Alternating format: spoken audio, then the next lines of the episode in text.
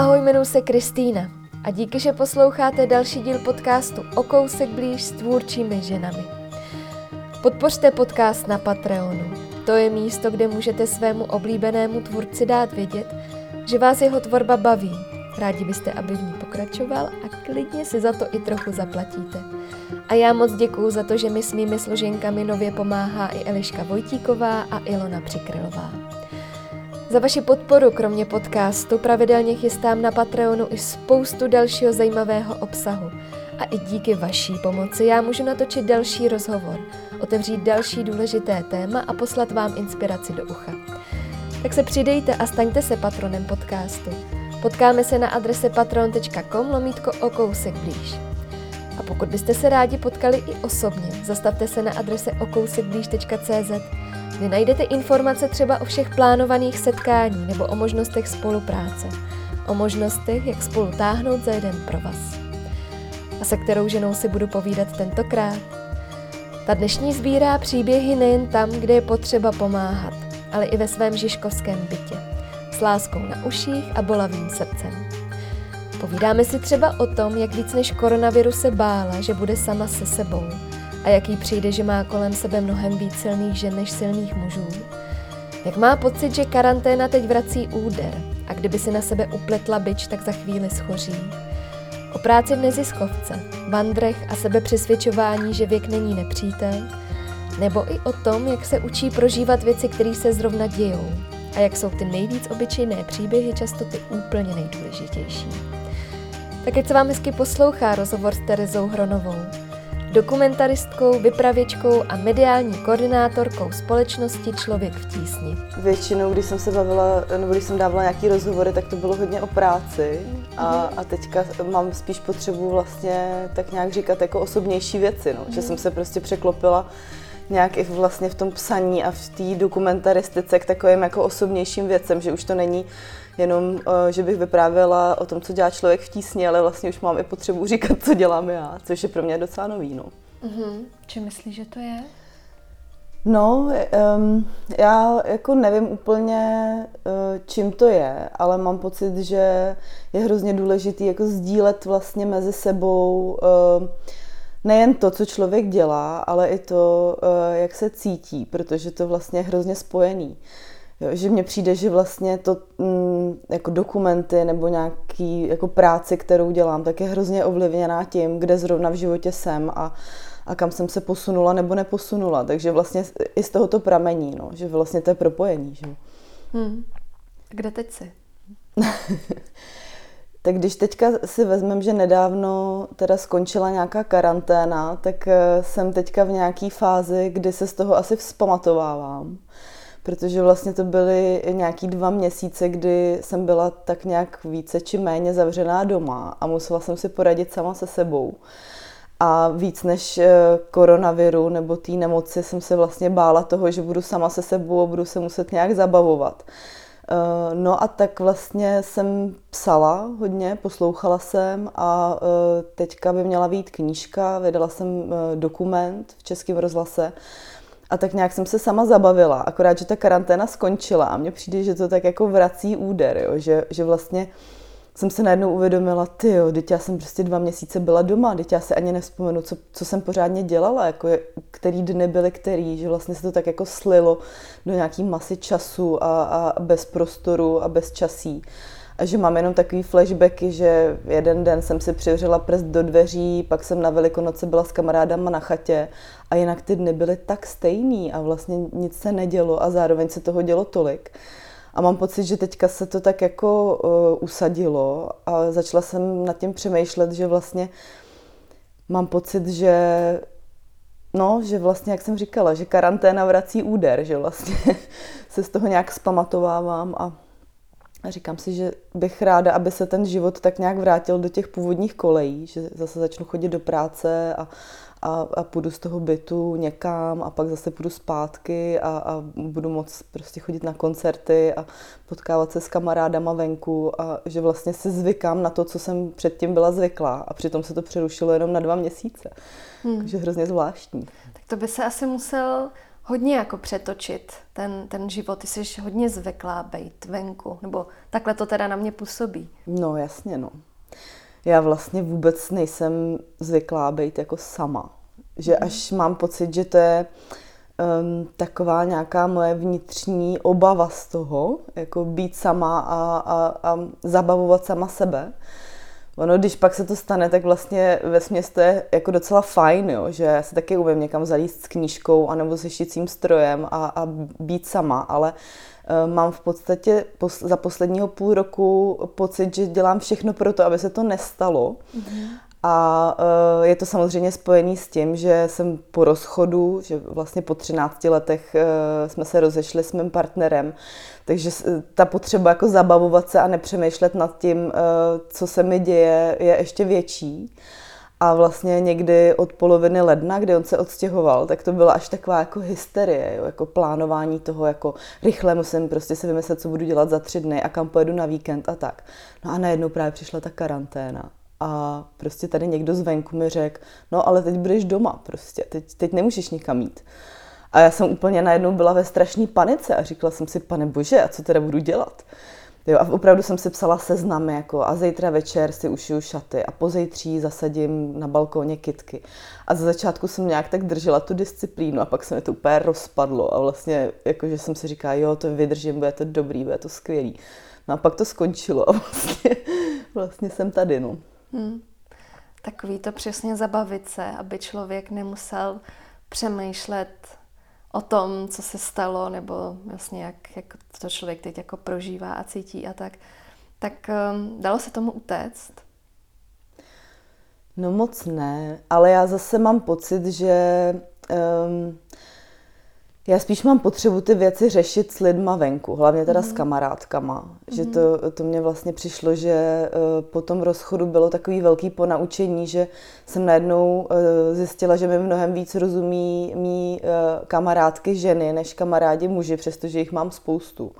Tak nějak tak vlastně to vyplynulo, že uh, se mnohem víc stýkám s mýma kamarádkama a mám potřebu o tom strašně mluvit uh, a naštěstí mám kolem sebe spoustu žen, který mě uh, poslouchají a, a to mi třeba strašně pomáhá. A vlastně pomáhá mi i uh, o těch nějakých životních bolestech a o těch svých pochodech v hlavě jako psát, no.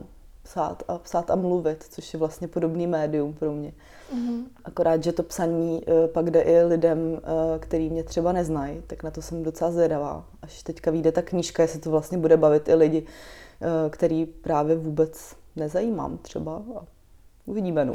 Já jsem knížku teda četla a mě to teda bavilo moc. Mně to přijde hodně zajímavý se ti podívat do hlavy. Hmm. Děkuju. Mě trošku, já bych to připodobnila k tomu, že mám pocit, že to je, kdybych se svlíkla do naha a chodila po náplavce. Hmm. Jo, že vlastně to je něco, že jako všichni víme, jak vypadají nahý lidi, ale když je nahý vidíme, tak vlastně to je něco divného. A já, když jsem začala psát uh, to, co se mi honí hlavou po tom rozchodu, tak jsem si přesně připadala takhle, že to je přece něco, co zažívá úplně každý, co spoustu z nás vlastně prožilo, nějakou jako obrovskou bolest. A nemyslím jenom z rozchodu, ale i ze ztráty nějakého blízkého člověka, protože si vlastně myslím, že to je hodně podobný. Hmm. Tak proč o tom vlastně nemluvit, no? Hmm. Terezo, vítám tě v podcastu O kousek blíž, moc ráda tě poznávám. Děkuju, děkuju moc. Jaký to teda pro tebe je, když ti najednou jako po 13 letech zmizí jeden vlastně úplně nejbližší člověk z tvýho života? No, zbyde tam vlastně hrozný prázdno. A já podle mě tím, že teďka vymýšlím strašně moc věcí a snažím se teda, když jsme to nazvali zabavit se, tak já se podle mě snažím vyplnit nějak tu prázdnotu, která tam zbyla. Jo, že vlastně byla to nějaká č- součást mě, která tam najednou není. A já jsem najednou sama a teďka musím zjistit, kdo jsem, co vlastně jsou moje názory, eh, co vlastně já, jenom já chci. Jo, a je to hrozně zvláštní a zároveň je to skvělý, eh, ale tím, že my jsme spolu byli eh, vlastně od druháku na vejšce, tak já jsem se dost posunula, někam jsem se jako vyvinula jako profesně a, a tak. A, a teďka si jako rozpomínám, jaká jsem byla předtím, než jsme byli spolu, protože to jsem byla taky jenom já. A teď se to vlastně znovu učím, jo? Že, že vlastně na tohle to přicházím a zatím úplně mě teda nepřijde, že bych přišla, že bych byla zásadně někdo jiný, když jsem byla mm. s ním. Ale každopádně to zajímavý je, no. Mm. Spolehat se jenom sama na sebe. A hodně často přemýšlím nad tím, že moji rodiče eh, mě učili, když jsem byla malá, eh, že se vždycky musím postarat sama o sebe, že musím být dost silná a, dost chytrá a dost vzdělaná, abych vždycky mohla fungovat jenom já sama. No a teď teda se na to nějak vzpomínám a, a snažím se to praktikovat, ale úplně s tím vlastně nesouzním. Že já mám třeba pocit, že mě zapomněli říct to, že když člověk potřebuje pomoc, tak si o to má říct. Jo, a vlastně na to jsem taky přišla až teď, že mám kolem sebe spoustu lidí, který mám ráda a který mají rádi mě. A já prostě musím přijít a říct, hele, není mi dobře a potřebuju prostě jít ven nebo potřebuju se s tebou promluvit. A oni tady jsou pro mě. A, a to je taky jako věc, kterou jsem se naučila vlastně až teď a která by se možná měla učit už ve škole třeba. Hmm. Mm, máš třeba trošku pocit, že se v tom vztahu, a teď to vůbec nemyslím jako negativně, spíš tak, že člověk se tam jako tak trošičku ztratí, když najednou na ten pohled na svět není jenom jeden, ale jsou dva. Hmm. Nevím úplně, jestli bych to nazvala, že se člověk tam ztratí, ale spíš um, nějaká jako jistota a stabilita, kterou takovýhle dlouholetý vztah přináší, tak mi přijde, že uh, člověka trochu otupí. Víš, že tam um, že chybí takový ty jako hodně niterný a silný prožitky a uh, že já jsem si to napsala i do té knížky, že, že vlastně ta bolest byla tak velká, až jsem si vlastně uvědomila, že pořád žiju. A když na tím člověk přemýšlí, tak eh, kolik milostných písní nebo nějakých jako silných děl uh, uměleckých bylo vytvořeno, když člověk byl spokojený po 13 letech vztahu, že jo? Má moc ne. Většinou to vychází z nějaké jako uh, prostě zamilovanosti nebo velké bolesti nebo něčeho jako emočně silného. Takže spíš mi přijde, že tohle jsem nějak tak ztratila, jo? Že, že vlastně, když si vzpomenu, že před těma eh, dávnými lety, kdy jsem vlastně byla sama a šla jsem na vejšku a v mém životě se to hodně měnilo, tak jsem třeba psala básničky a to pak úplně zmizelo. A teď mhm. jsem se k něm začala vracet a říkala jsem si, ty, to je vlastně docela dobrý, to jsem napsala, jako když mi bylo 20, jo. Jo, a že vlastně teďka ta potřeba psát a, a mluvit eh, se zase vrátila, no. Takže nějaká jako kreativita spojená uh, s nějakým pádem na dno, tak to asi, asi tam prostě je. No. Mm.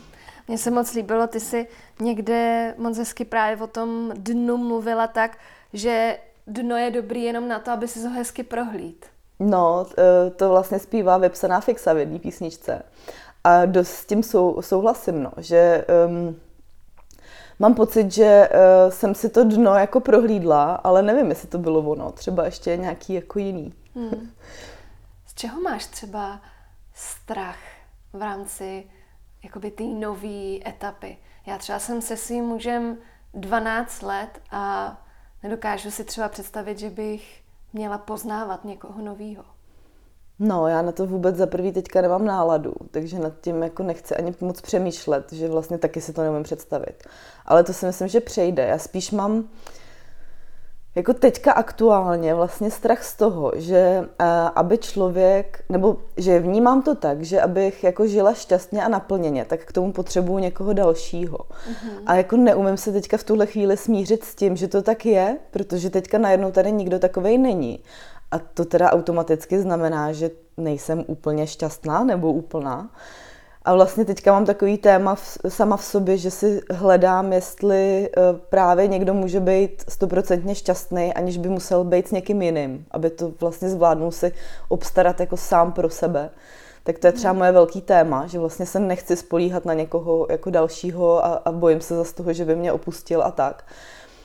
No a, a pak právě nějaký, jako řeším důvěru asi, no. Že jak vlastně si vybudovat důvěru k někomu novému eh, po tom, co jsem vlastně nějakou důvěru ztratila. Že právě teďka taky mně přišlo, že vlastně po tom rozchodu jsem byla schopná eh, a ochotná víc poslouchat. A najednou se ke mně dostávaly miliony historek o tom, kdo koho kde podved nebo eh, nějakou strašný příhody ze vztahů a tak. A že lidi vlastně měli potřebu se mnou o tom mluvit, jakože asi aby mě ukázali, že na tom nejsem nejhůř nebo nevím. No a taky si člověk říká, ty jo, a když si lidi dělají takhle jako odporné věci, tak jako jak, jak můžu jim ještě věřit, nebo Jo, ale tak doufám, že mě to přejde. No. Hmm.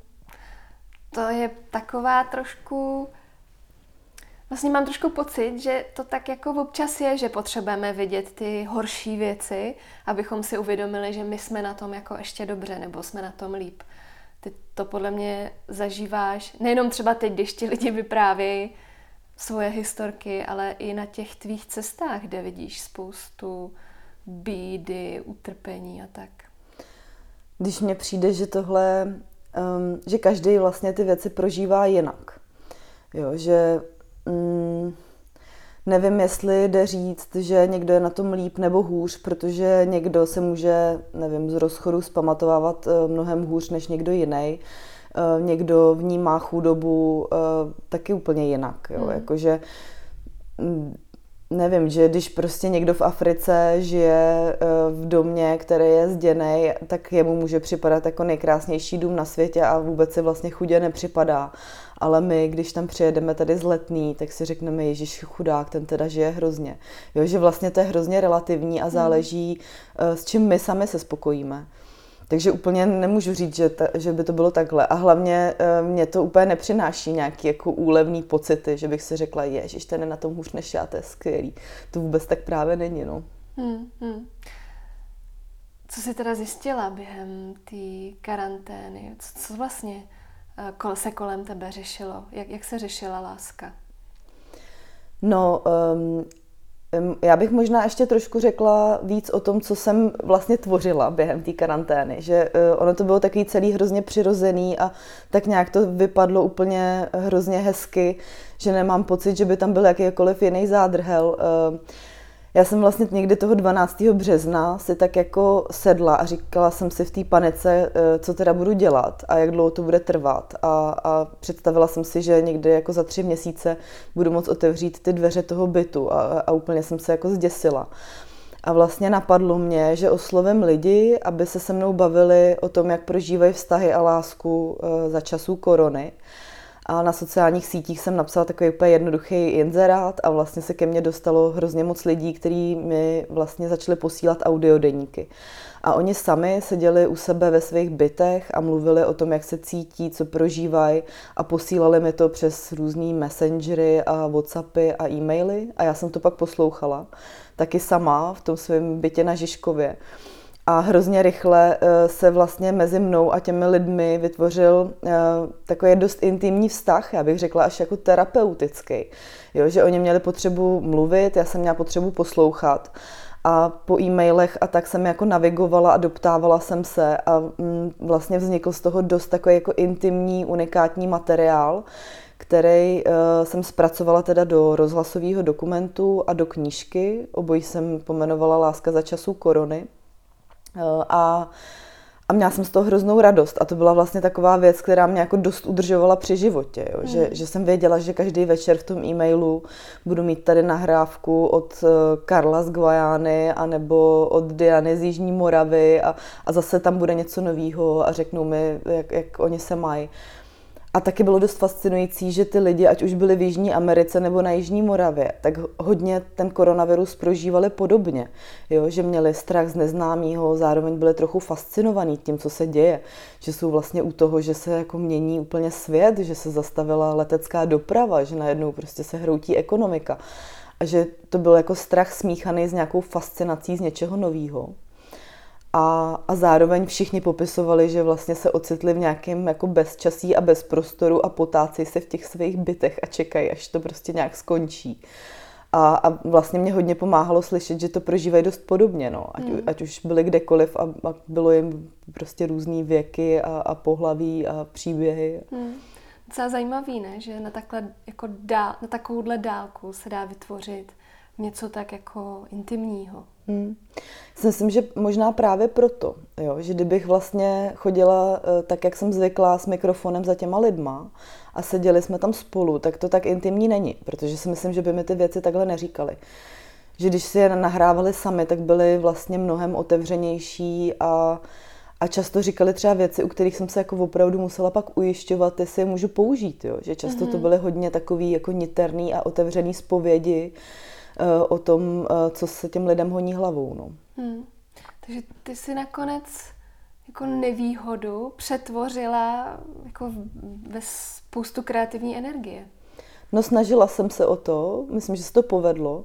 Eh, ale taky to bylo trochu náročný, no, se, se vlastně eh, tímhle tím tématem, který je v podstatě to, co mě teďka nejvíc bolí, tak se tím mhm. vlastně zabývat hodně intenzivně a pěkně se v tom jako vykoupat a rozpatlat to a, a a vzít to z různých stran a teďka pozorovat sama sebe, eh, jak jako tady těm letem závidím, jak se mají rádi mm. a tady s tou uh, hrozně soucítím, protože se před karanténou rozešla po devíti letech a teď mě do těch nahrávek pořád brečí.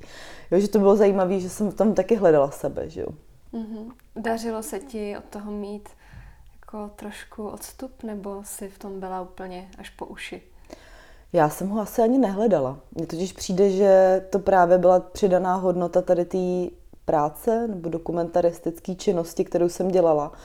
Že to téma jsem si vymyslela, protože mi v tu chvíli přišlo důležitý eh, ho otevřít. Hmm. A že vlastně to, že jsem byla uvnitř, tak byla výhoda. No. Hmm. Já přesně, když jsem ten dokument poslouchala, tak eh, jsem i zatím teda slyšela určitě spoustu hodin tvý práce, kdy jsi to dávala dokupy, stříhala to a tak. A tak jsem si přesně říkala, ty to je zrovna věc, která možná, kdyby ta karanténa vlastně nebyla, by nemohlo ani vzniknout, protože by si na to třeba vůbec nenašla čas. No rozhodně, určitě ne, no. Mm, myslím, že bych chodila na ty koncerty a do toho kina a hmm. vůbec bych vlastně po večerech nechtěla sedět a poslouchat někoho tady, nevím, z Guajány, jak se mi vylívá. Hmm. A e, taky když ocituju sama sebe, no, tak bych mohla poděkovat koronaviru a mýmu bývalému klukovi e, za to, že jsem dostala nějaký podněty a emoce a čas e, k tomu vlastně vytvořit něco takového. Hmm. No, Víš, vlastně je docela zajímavý, ty si asi 25 týdnů zpátky na svým Instagramu psala o tom, jak jako cítíš, že se potřebuješ taky na chvíli zastavit, že už je toho prostě trošku moc, tak eh, no. stalo se to. Jo, to je hrozně zajímavá věc, eh, která eh, byla taky dost přínosná během té karantény, že já jsem vlastně přestala tak nějak cítit stres v té formě, v jaký jsem ho znala. Jo, že samozřejmě nějaký stres asi tam zůstal, jo, jakože z práce, e, protože pracuji v člověku v tísni, takže najednou nám přibylo hrozně moc projektů na osvětu proti koronaviru a boj s koronavirem a tak. Takže té práce tam, jako mm-hmm. jsem měla dost někdy a a jako ten pracovní stres tam zůstal, ale vlastně mě úplně odpadl takový ten stres z toho, že uh, musím si vybrat, co budu třeba večer dělat, jo, nebo mm. ono to zní uh, jako možná jako takový um, pohled uh, pražský holky, která jako nemá žádný závazky a teď se jako rozhoduje, jestli večer teda půjde do divadla, anebo jako půjde s kamarádama mm. do hospody. Do těch příliš jako možností vlastně na výběr. No, no, ale já opravdu tohleto jsem jako docela dlouhou dobu měla, protože mám ráda lidi, hodně ráda se s nimi potkávám a vlastně to je taky svůj způsob jako stresu vlastně, že, mm-hmm. že ty si jako, Ježíš Maria, to je ten koncert a já to zase nestihnu a já jsem slíbila tam tomu, že budu tam. A ne, teď bych vlastně měla být doma a, a dopsat tady to, nebo postříhat tady tu reportáž, teď jako nemám na to vůbec čas. A tohle úplně odpadlo. Protože najednou uh, nikdo nemohl dělat nic a všichni byli doma a aspoň teda první dva, tři týdny se báli vycházet. Takže tenhle ten druh stresu vlastně zmizel a pro mě to bylo jako dost zásadní. A jako bylo to vlastně příjemný, zajímavý, ale, ale tak eh, jako já jsem ráda v takovém tom jako šrumu a mhm. schonu, mm. že se tak jako skáču po té Praze a potkávám se s lidma a pak vlastně třeba o víkendu zmizím do lesa a, a tam jako zase mám jiný způsob relaxace. Je to zajímavé, no, jak člověk vlastně žije v takovém jako běhu a vlastně děje se toho hrozně moc a, a zároveň mám pocit, že ne vždycky dokážu nějak se zamyslet v ten okamžik, jako jestli mi je dobře nebo ne. A, a to teďka během té karantény jsem měla. No. Hmm. V čem se cítila úplně nejlíp? V čem? Jakoby během karantény, nebo? No, jakože když, um, když vlastně se jako zamýšlíš nad tím, v čem tě je dobře, v co vlastně jakoby už není úplně něco, co by s tebou nějak ladilo, tak jestli jsi přišla na to, v čem tě je teda nejlíp a, a co třeba, hmm. V čem chceš pokračovat? No, jako mě hodně baví um, vlastně psát a, a vůbec vyprávět takový jako obyčejný věci, které ale zároveň jsou hrozně důležitý. Přesně nějaký úplně obyčejný uh, moje třeba pohledy na svět. Ať už, ať už je to, uh, nevím, příběh uh, nějaký paní, kterou jsem potkala ve Rwandě v Africe, uh-huh. Anebo uh, příběh mojí kamarádky, která se dostává z nějakého jako špatného vztahu a, a vypráví, jak se cítí a, a co jí vlastně pomáhá. Tak tohle mě hodně baví, vlastně vyprávět. No a pak na nějaký osobní rovině, když teda nemluvím o té pracovní, tak to mi taky jako utvrdil vlastně ten čas, který přišel po rozchodu a během toho koronaviru, že mám kolem sebe spoustu fakt jako dobrých kamarádů, na který se můžu spolehnout a právě se nemusím bát jim říct o tu pomoc. No. Hmm. Že to pro mě bylo důležité zjištění, že jako já nejsem sama, že jo. Vůbec. Ta, ta obyčejnost, jak ty jsi si jistá, že to je obyčejný? Já jsem to hodně řešila, když jsem dávala dohromady tenhle ten dokument Láska za časů korony. A e, mně se na začátku přihlásilo asi jako nevím, třeba 25, 30 lidí, že chtějí posílat audiodeníky a že by to mohlo být zajímavý.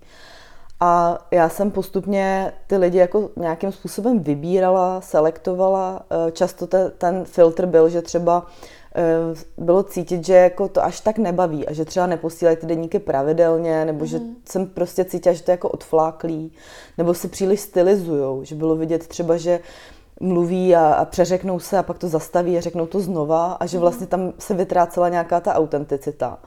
No a pak jsem měla vlastně tendenci eh, vyhazovat i lidi, kteří měli nějaký takovýhle jako obyčejný příběhy, typu toho, byl jsem na prvním rande, eh, zamiloval jsem se do ní a teď na ní myslím a čekám, až skončí karanténa, aby jsme se mohli vidět. No a pak jsem se o tom bavila s mým kamarádem antropologem a on mi říkal, no ty ale nemůžeš vyhazovat tyhle ty lidi, kteří mají tyhle obyčejní příběhy. Teď v tom je právě to kouzlo toho, že se v tom každý najde. Že přece tohle každý někdy prožil, že, že se do někoho zamiloval a, a řešil prostě, jestli ten druhý se do něj taky zamiloval, jestli budou spolu, nebudou. A i když se ti to zdá obyčejný, tak prostě to tam nech.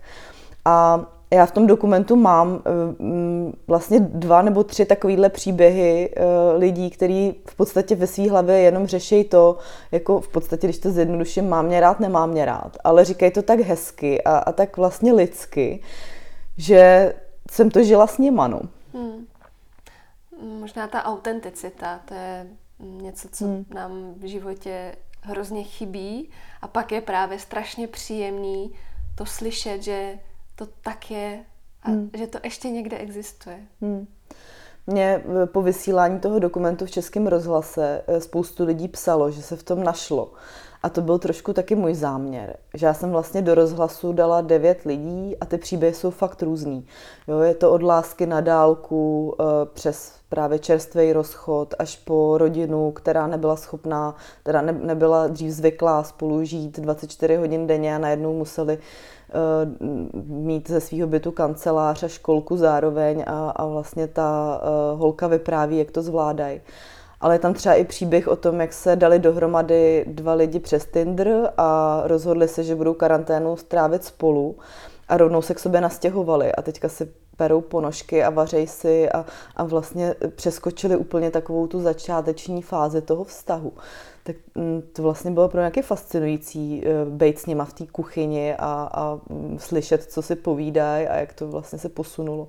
Hmm. Zatím to vypadá, že to dopadlo dobře, že spolu zatím jsou. Tak. No to, to přesně jsem si říkala. Jestli třeba uděláš nějakou revizi uh, za půl roku, jak to, jak to všechno dopadlo. Jaký vlastně dopad hmm. měla karanténa na ty jejich vztahy? Jo, nabízí se to, no, udělat pak někdy druhý díl. Uh, tak do té knížky to stihnu ještě asi trošičku aktualizovat, že už teď vím, že třeba uh, právě ty dva kluci, co byli zamilovaní před karanténou a celou dobu se mnou řešili to, že nevědí, jak to bude, tak to dobře nedopadlo. Ty se, ty se s těma svýma potenciálníma protějškama potkali a vlastně to skončilo tak, jak to začalo v podstatě. Um, lidi, co měli vztah na dálku, tak ty zatím se taky nemohli vidět, protože ještě pořád to, to, ta Evropa není otevřená a jsou, kupovali si letenky, ty byly stornovaný, takže tam se taky nic neposunulo. No, ale chtělo by to víc času asi, no, že třeba přijít hmm. za těma lidma po roce a zeptat se jich, jak to dopadlo. Hmm. Jsi zvědavá? Jo, jo, jsem, no. Myslím jako obecně, jako že no, jsi vlastně zvědavá jako od, od jo, svý jo. nějaký podstaty. Já jsem to pochopila i takhle obecně, no. To si myslím, že je taky základní předpoklad uh, pro to dělat nějakým způsobem dokumentaristiku hmm. a vyprávět ty příběhy, protože ta zvědavost je podle mě ta velká motivace, no. Hmm. Mně se na tobě moc líbí, že i tím, jak sedíš na víc židlí, takže si tu práci do jisté míry vymýšlíš sama a pak ji jako nabízíš, jestli ji třeba někdo otiskne, eh, pustí do éteru a tak. Je to, je to zábava? Nebo je to někdy hmm. vlastně docela náročný? Jo, mně přijde, že na těch víc židlích sedím asi od jak živa, že teďka, když se uh, vzpomenu, tak jsem maturovala uh, z chemie a z biologie a pak jsem šla na žurnalistiku a myslela jsem si, že budu jako Karel Čapek a uh, a přitom jsem studovala předtím dlouho, chodila jsem na biologický olympiády, měla jsem jedničky z chemie a že vlastně to se, sezení na víc židlích asi se se mnou tak nějak táhne od jak živa. Ale eh, to je právě to, co mě baví, no, že, že já mám svoji práci v člověku v tísni, eh, kam chodím a pak právě po večerech a po nocích si vytvářím ještě nějaký další projekty, právě pro český rozhlas, pro českou televizi, eh, nebo třeba napíšu knížku a, a, a mm, přijde mi, že to je právě úplně skvělý, že se jako dokážu odreagovat od své práce třeba i jinou prací a vlastně to ani jako práci neberu. Hmm. Že spíš mi přijde škoda, když už něco člověk tvoří, tak aby to neposunul dál. Hmm. Že jako úplně nejsem zastáncem nějakého tvoření do šuplíku. No. Hmm. Já jsem si přesně říkala, kde ty tam máš nějaký jako koníčky, který pak nepoužíváš vlastně dál do, do té tvý tvorby. No já to mám asi hodně propojený podle hmm. mě, jakože mě třeba baví hodně fotit a natáčet a bavilo mě to vždycky. A najednou úplně nějak zase totálně přirozeně vyplynulo to, že když eh, cestuju, což je také jako můj koníček, tak se sebou tu kameru vezmu a najednou mm, jsem začala dělat reportáže pro objektiv v české televizi a už to je strašně dávno a vysílali jich hrozně moc a, a pořád mě to stejně baví a, a nedokážu úplně přesně říct, jestli to je můj koníček nebo moje práce. Hmm. Je to jako skvělý, mně přijde, že právě mm, tudy vede ta cesta, jo? že to je taky nějaká autentičnost, že vlastně já neumím úplně dělat věci, které mě nebaví, protože pak nedělám dobře. Hmm. Já, já to přesně jako vím asi, jak to je. Ty si odjdeš na výlet, tam, tam si fotíš, natáčíš si ten materiál, průběžně to zveřejňuješ na sociálních sítích a pak se vrátíš domů a musíš se na spoustu času zavřít a teď to všechno zpracovat. Jak vlastně se ti daří jako to, tohle vlastně vysedět? No, jako mm, už jsem vypozorovala, že uh, z těch mých cest, tak většinou jsem schopná všechny reportáže a materiály zpracovat třeba za rok, rok a půl.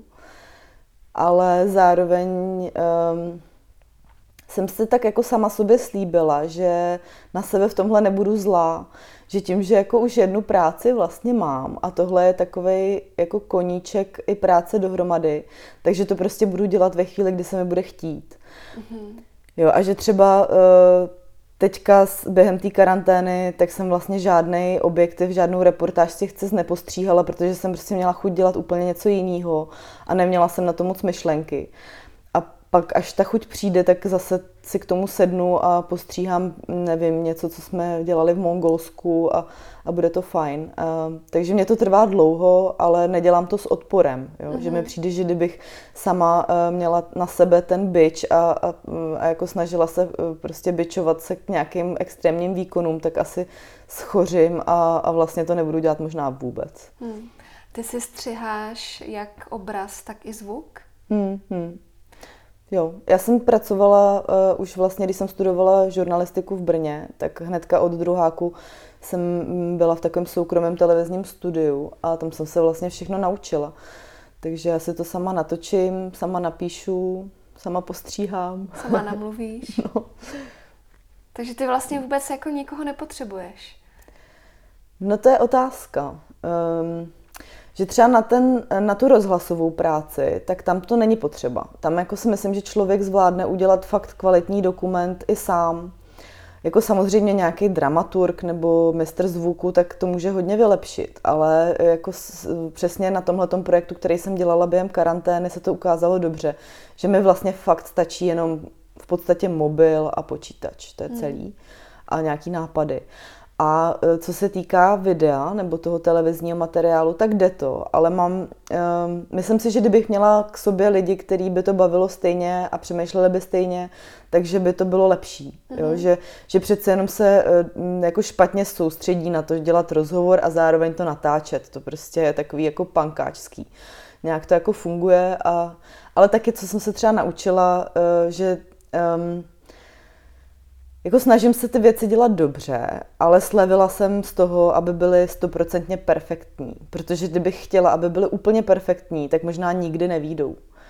Jo, že kdybych si řekla, ne, já jsem se ještě nedokázala naučit uh, natáčet tak, aby se mi to na 100% líbilo. A tady ten by to udělal určitě líp, nebo když se mi budou smát, že jsem to prostě natočila blbě tak z tohohle jsem slevila a řekla jsem si, ne, já to natočím, jak nejlíp já umím a, a mm, prostě to buď vyjde, anebo ne a nějak tak to vychází zatím, no. Hmm. Víš, že jakoby ty chyby vidím, ale, ale uh, i tak vlastně mi přijde důležitý to publikovat, posouvat se a učit se tím. Hmm. A napadá tě někdy, že, že právě jsi v tom tak trošku sama? Jakože kdyby třeba si měla třeba tým lidí kolem sebe, který by tě, uh, by ti fandili a vlastně tě jako posouvali a furt by ti říkali, Terezo, pojď honem, dělej tohle, tohle je dobrý nápad, pojďte to trošku rozpracovat. Jo, bylo by to určitě skvělý, ale ono to je zároveň trošku taky limitující, protože takhle uh, ty věci dělám sama a uh, jsem závislá jenom sama na sobě a když je neudělám, tak se taky můžu zlobit jenom sama na sebe. Když to uh, když bych měla kolem sebe velký tým lidí, tak uh, asi se může stát třeba, že někdo některé věci nebude dělat úplně tak, jak já bych chtěla a, mm. a pak z toho budu naštvaná. Ale nevím, no, tak samozřejmě závisí na tom, koho uh, si do toho týmu člověk vezme. A, ale tím třeba, že já jsem nestudovala žádnou filmovou školu a tak vlastně ty lidi jako nemám kolem sebe úplně. Jo? Že si myslím, že to třeba je výhoda lidí, kteří právě měli mm, nebo studovali na FAMu nebo jiných filmových školách, že vlastně tyhle ty týmy si jim tvořili už při, při studiu. Hmm. A to já právě úplně nemám. No. Hmm. Jak si plánuješ ty svoje dny, aby tě to právě pořád bavilo? Uh, tak uh, když zrovna není koronavirus, tak eh, normálně chodím prostě do kanceláře, sedím někde v práci a to neznamená, že ta práce je jako jednotvárná a všední, jo? že já taky, eh, když to teda jde, tak mám možnost hodně cestovat a potkávat se s lidma a, a do velké míry tu práci právě si vymýšlím, že vlastně... Mm, ti moji šéfové v člověku v tísni už vědí, že eh, to, co mi nejvíc jde, je, že mám právě volnou ruku a přijdu třeba s tím, hele, pojďme udělat podcast pod člověkem v tísni, nebo pojďme prostě natáčet tady tohle, nebo uh, uděláme výstavu s Eliškou Podzimkovou. Jo, a takovéhle věci, že, že vlastně mě napadají a pak je můžu realizovat díky tomu, že tam mám dost volnost, tak to je skvělý. No a, uh, a pak vlastně ten zbylej čas tak se snažím rozprostřít mezi nějakou tvorbu jiných věcí, které mě baví, ať už právě televize nebo rozhlas, a, a nebo přírodu, že vlastně to je takový to, co mě nabíjí asi nejvíc, no, teďka. Mm. Teďka obzvlášť, že vlastně mám pocit, že jediná, jediná věc, která mě opravdu pomáhá, když mám ty jako temný dny, který pořád tam ještě jsou, tak je fakt vzít si batoh jít do lesa a tam prostě bejt a dechat. Spíš třeba i na, na jakoby pod, spacákem, pod čirákem? No, jasně. My jsme, mně přijde, že už to je takový až hnutí. Jo. My, jsme, my tomu říkáme Wonderworld.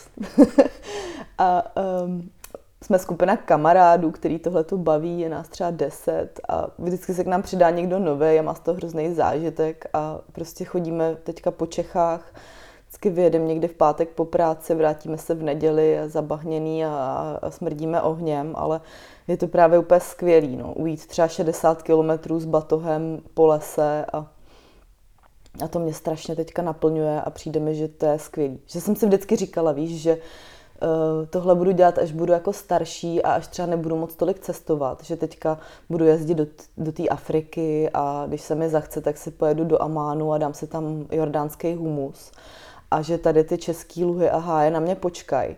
No a najednou zase přišel nějaký impuls zvenku a řekl mi, ne, teď to můžeš vlastně, nebo ne můžeš, ty to musíš dělat už teďka, jo, protože vlastně nemůžeš jet do toho Jordánska nebo kamkoliv jinam. Takže jsme začali s kamarádama prostě chodit eh, po českých horách a, a je to skvělý, je to prostě hrozně krásný tady. A, a je tady pořád co objevovat a vlastně se na to léto v Česku strašně těším.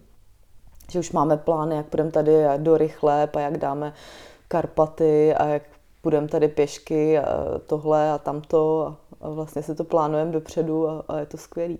Vůbec se nechystáš někam jako za hranice? Necháváš to letos být, nebo minimálně teda v létě? Mm, já jsem se letos, jestli jsem se něco naučila v roce 2020, tak to je teda fakt nic neplánovat.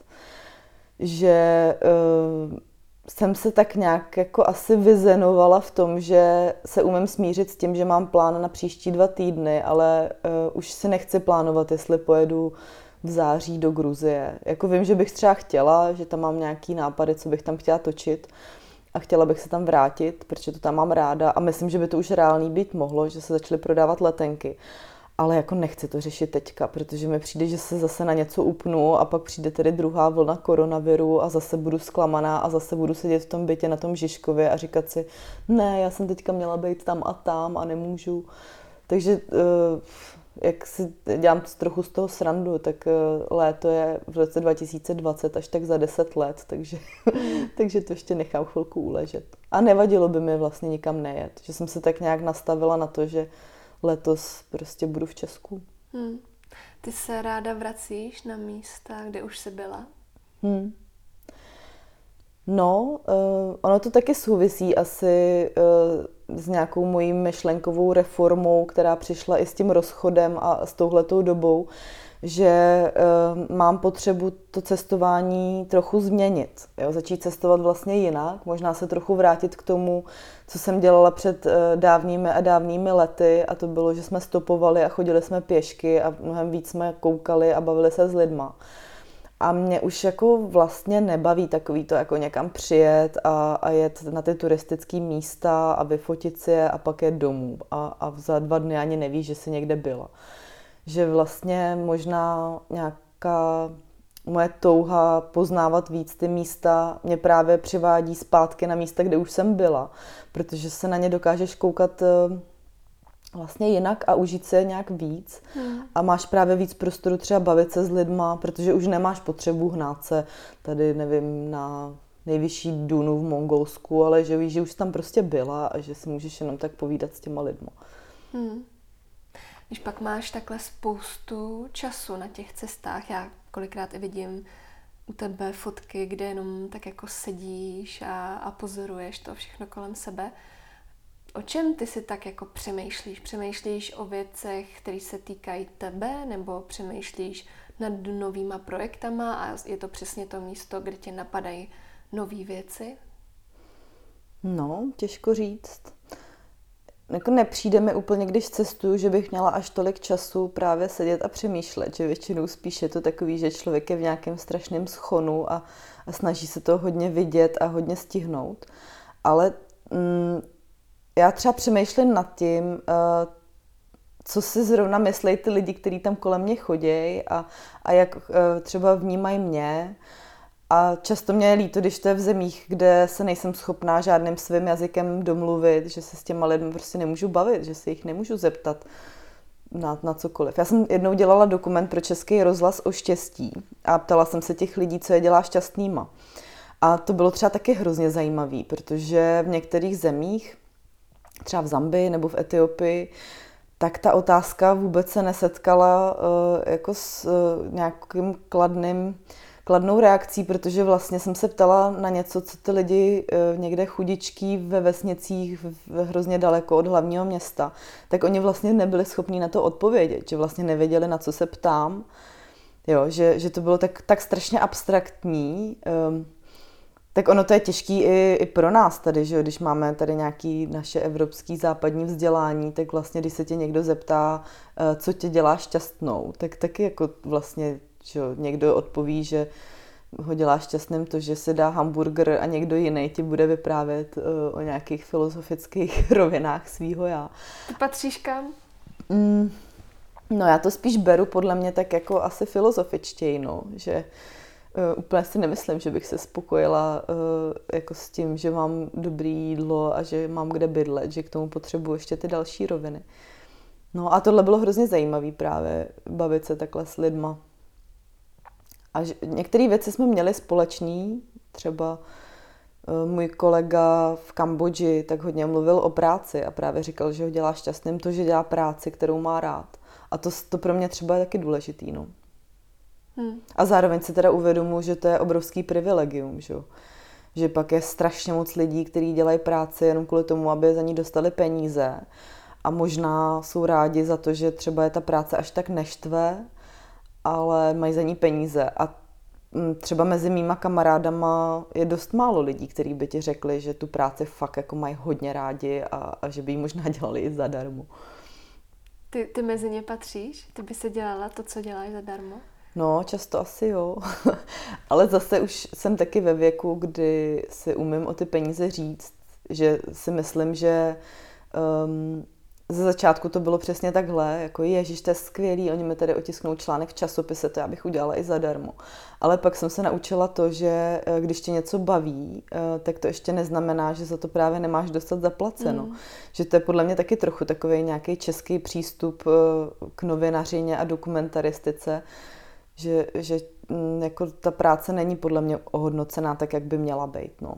Hmm. Akor třeba ve fotografii, že, že když mám takhle kolem sebe kamarády fotografy a, fotografky, tak často ti přesně říkají, že jako vůbec nedokážou média docenit finančně tu práci, která zatím je, nebo jenom to, že se to museli nějak naučit, že jo, koupit si tu techniku.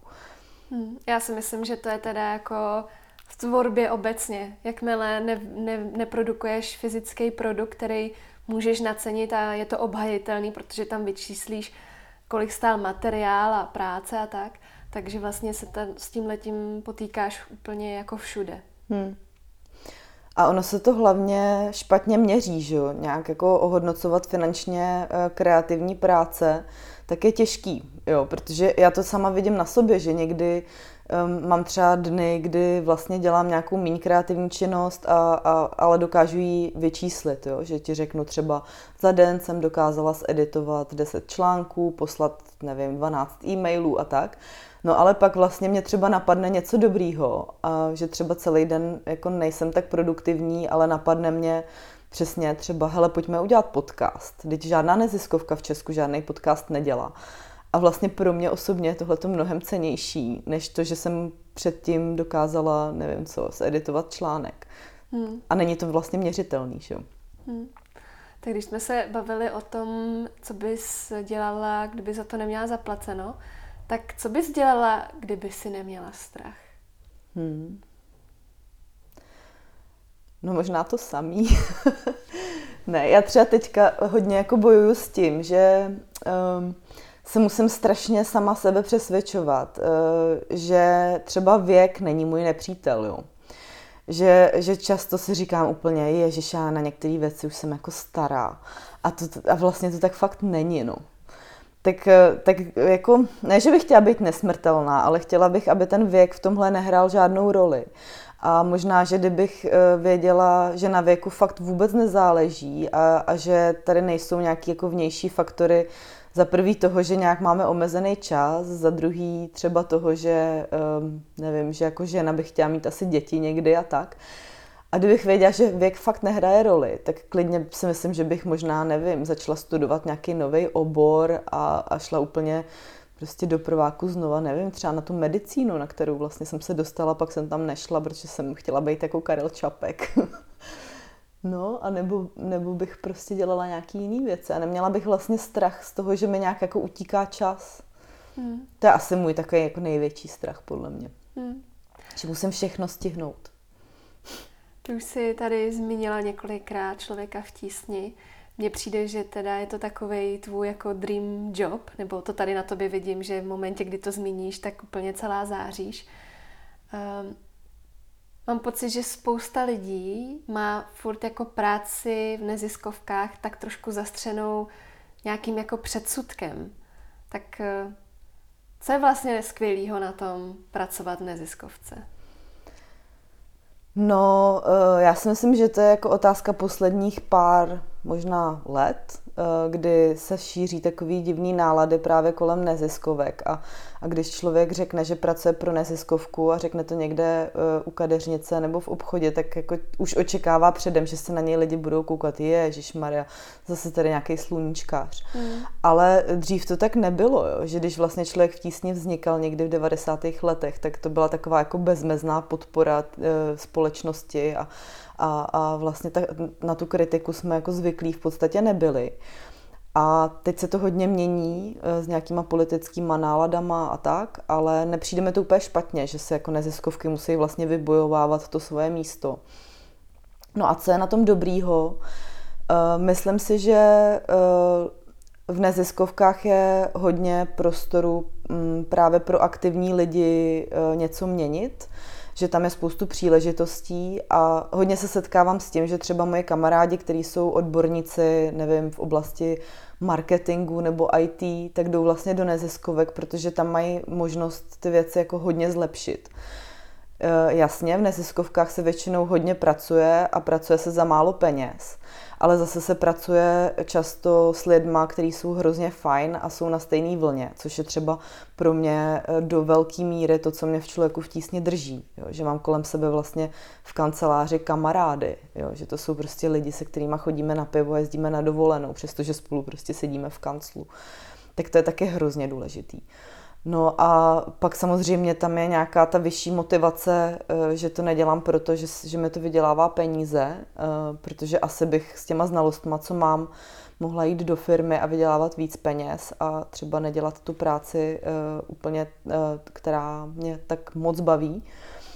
A, ale dělám to prostě kvůli tomu, že vím, že nějak jako to pomůže třeba někde lidem v Sýrii, který deset let žijou ve válce, to, že já tady budu vyprávět příběhy o tom, jak se mají, tak to třeba bude mít nějaký dopad na jejich životy potom. No. Hmm. Je pro tebe hodně důležitý ve tvém životě pomáhat? Jo, myslím si, že jo, no. Až občas mám pocit, že eh, to se sklání trochu k nějakému samaritánskému komplexu, v čemž se taky trochu jako snažím uh, krotit. Protože ani jako žádný extrém není zdravý, že jo.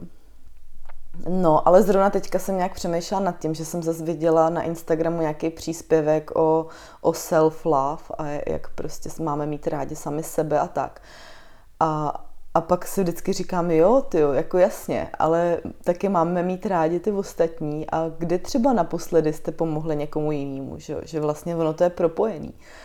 Že si myslím, že člověk, jako aby měl rád sám sebe, tak přece musí taky umít, umět mít rád jako jiný lidi, jo a, a že vlastně to, to pomáhání někomu, tak mně přijde, že to by měla být součást jako každýho prostě. Hmm. Protože ono to člověku taky udělá dobře, že jo. Hmm. Že nevěřím tomu, že někdo, když vidí, že někomu pomohl, tak je z toho naštvaný. To takhle není, podle mě. Hmm. Ono pak s tou pomocí pro ostatní je taky hodně důležitý, jestli pak umíš taky říct, hele, už, už toho mám taky plný zuby. Já jsem tě v jednom rozhovoru, ty jsi tam tak jako hezky řekla ne, a bylo to hezky okomentovaný, tak tohle ne mi přesně jako dlouho chybělo od tebe. Ty umíš říkat ne, jsi tím pověstná, že znáš ty svoje hranice? Taky se to učím, ale myslím si, že jo. Myslím si, že ano, umím říkat ne. Protože jinak bych se asi úplně utavila, podle mě. Jako, že by mm, za mnou chodilo hrozně lidí a říkali by, je, ještě bys mohla dělat tohle a tamto a to. A prostě občas musím říct ne, abych měla pak prostor um, dělat nějaké věci, které chci dělat. No. To je podle mě strašně důležitý, umět říct ne. A, ale jako neumím to, když většinou ten projekt už je nějakým způsobem rozjetý, tak vystupovat z toho vlaku, že mám pocit, že vždycky to musím dodělat a musím to dotáhnout, i kdybych ten vagon prostě měla táhnout sama. Tak to se mi těžko říká ne, ale jako předtím, když si to rozmyslím a řeknu si jo, tohle mi asi za to úplně nestojí, tak jako jo, to umím říct ne. Hmm. Chystáš se do Makedonie? A teď to trošku rozvedu, protože ty seš i v rámci rady, která vybírá filmy pro jeden svět, pro festival Jeden svět.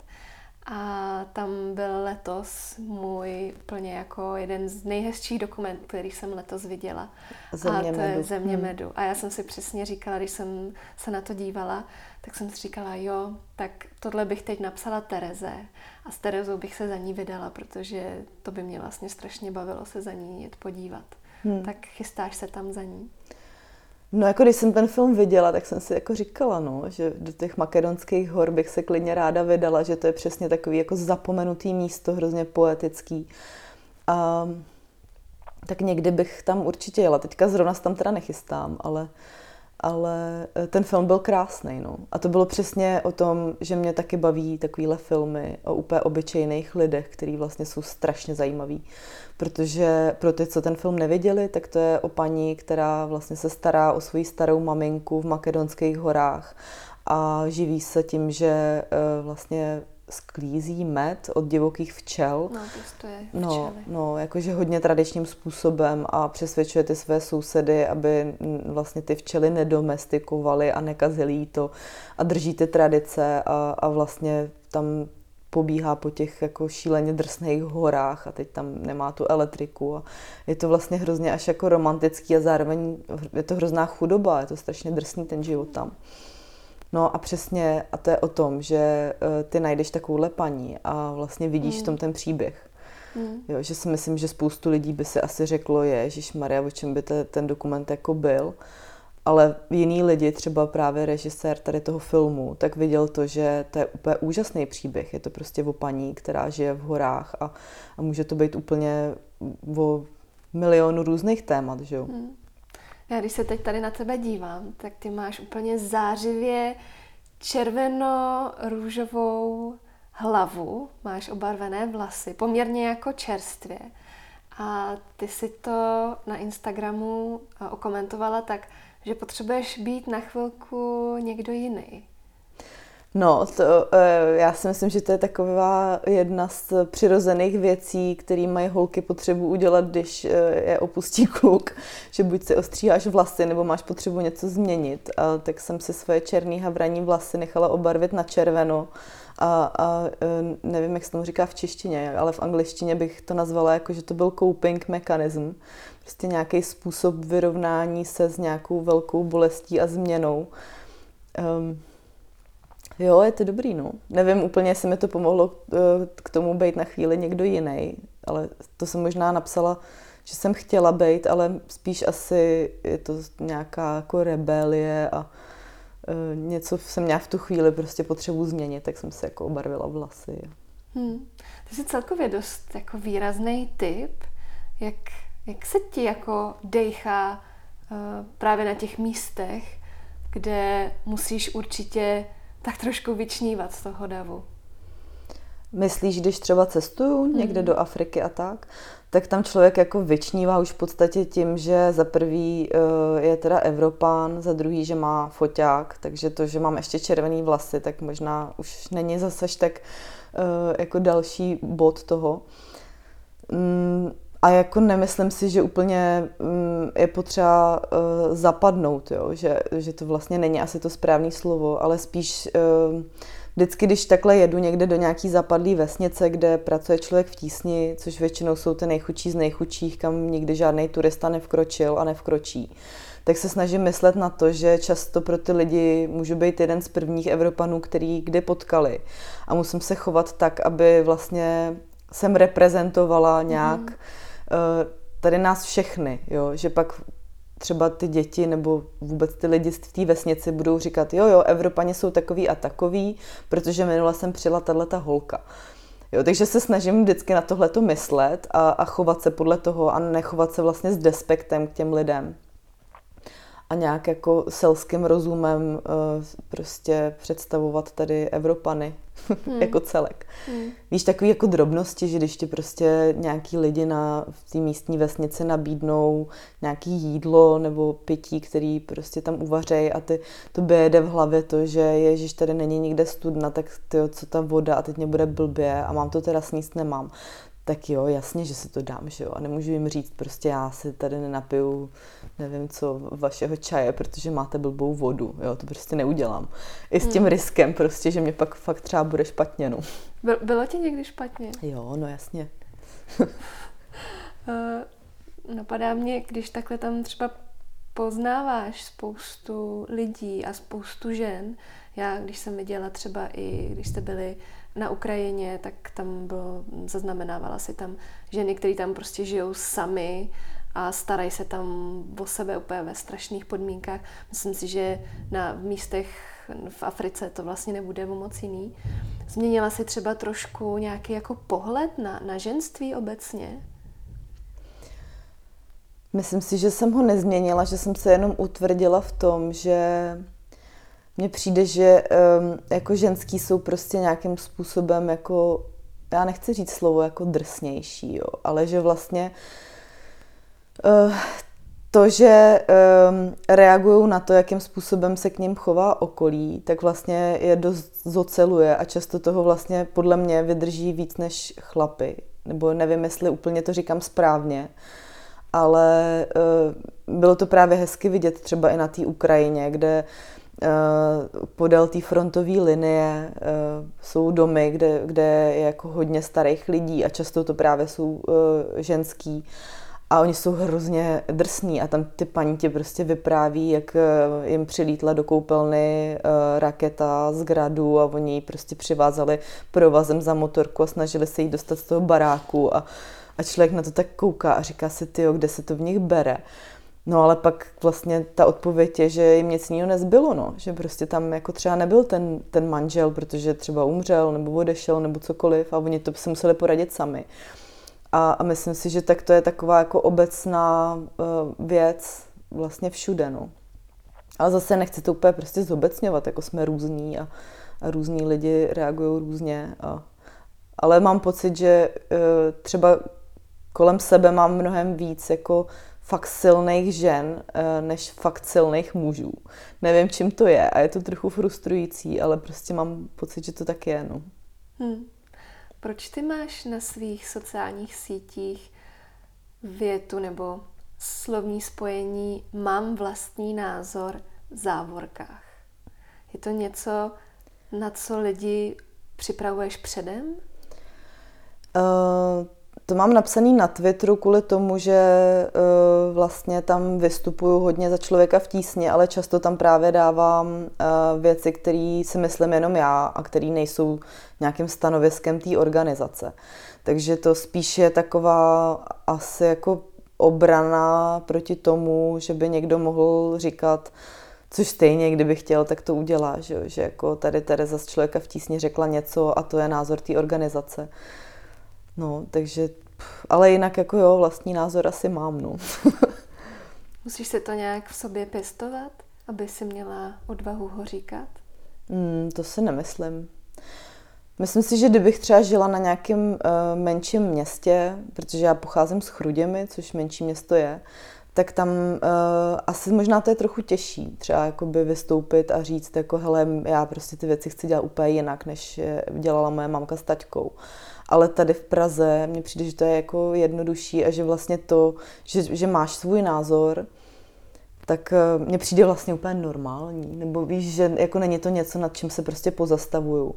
A zároveň si nemyslím, že bych si svůj názor tvořila tak, aby byl nutně třeba opačný, než má někdo jiný. Jo, že taky mám kolem sebe pár lidí, kteří vlastně se snaží jako formovat se ty názory tak, aby jako vyčnívali a to. A to já třeba vůbec jako takhle nad tím vlastně nepřemýšlím. Ale jako říkám, no, často to, co si myslím. Hmm. Ty jsi na jedné z posledních fotek Eh, na Instagramu, tak tam stojíš na nějaký, nějaký hoře a máš tam k tomu, že vyhlížíš lepší zítřky. tak už je vidíš? Někdy jo a někdy ne.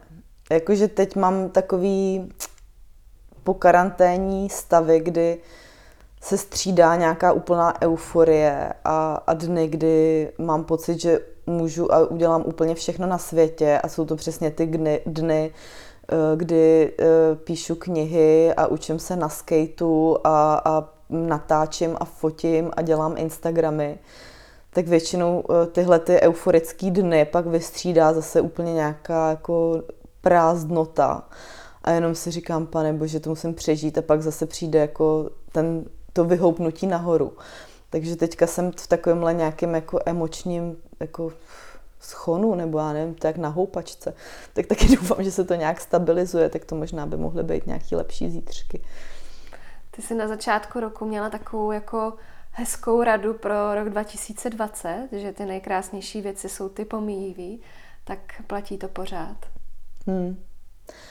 Já si myslím, že um, to se taky pořád ještě učím, ale uh, fakt jako prožívat ty věci, které se zrovna teďka dějou a uvědomovat si, že je skvělý, že se dějou, to mi přijde prostě úplně totálně zásadní.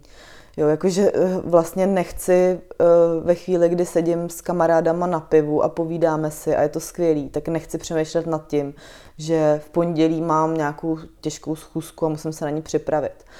A nechci ve chvíli, kdy ehm, nevím, prostě jsem v Mongolsku a šplhám na tady nějakou dunu, přemýšlet nad tím, eh, že za tři dny už letím domů Prostě podle mě je úplně totálně stěžejní a úplně nejvíc základní prostě si být jako v tu chvíli tam, kde jsem a, a, a přemýšlet nad tím, jak mi v tom je.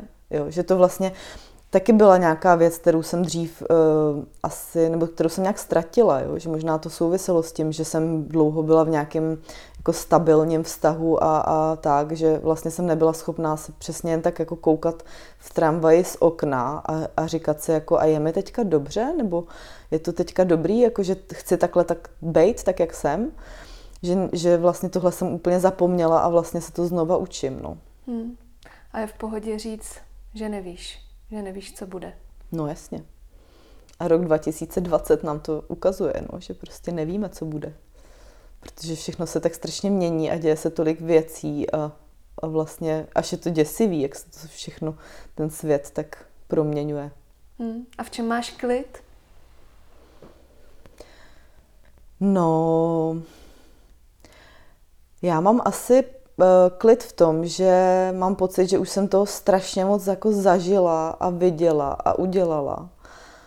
A nechci se vůbec nějak rouhat, jo, ale vlastně zrovna nedávno jsem si říkala, uh, jsme byli v Brdech a vylezli jsme na, na tok, na nejvyšší horu Brd. A teď jsem se tak jako rozlížela a říkala jsem si, ty jo, já už jsem viděla tak strašně moc jako krásných věcí a tolik jsem toho zažila a tak strašně jsem cestovala, že kdyby tohle mělo být jako poslední, co vidím, tak vlastně bych mohla asi být spokojená. Což samozřejmě tak není, že jo? člověk jako si, si neřekne, jo, ty už jsem toho viděla dost a může to skončit, to ne, ale, ale že vlastně mám pocit, že fakt žiju tak, jak, jak nejlíp umím, no. Že líp to neumím. Tak jak se vám naše povídání líbilo? Napište mi o tom. A dejte mi vědět, jak vypadají vaše letní plány a jak se vám žije, když jste jen sami se sebou. Pokud byste chtěli Terezu pozdravit, podpořit nebo je něco hezkého povědět, najdete ji pod jejím jménem na Twitteru či Instagramu a dokument Láska za časů korony si poslechněte na stránkách Českého rozhlasu. A zastavte se i na adrese okousekblíž.cz. Kromě tvůrčích žen tu najdete i spoustu příležitostí, jak se podpořit, osobně se potkat nebo se něčemu novému přiučit. Pokud se vám podcast líbí, budu ráda, když ho budete sdílet se svými blízkými.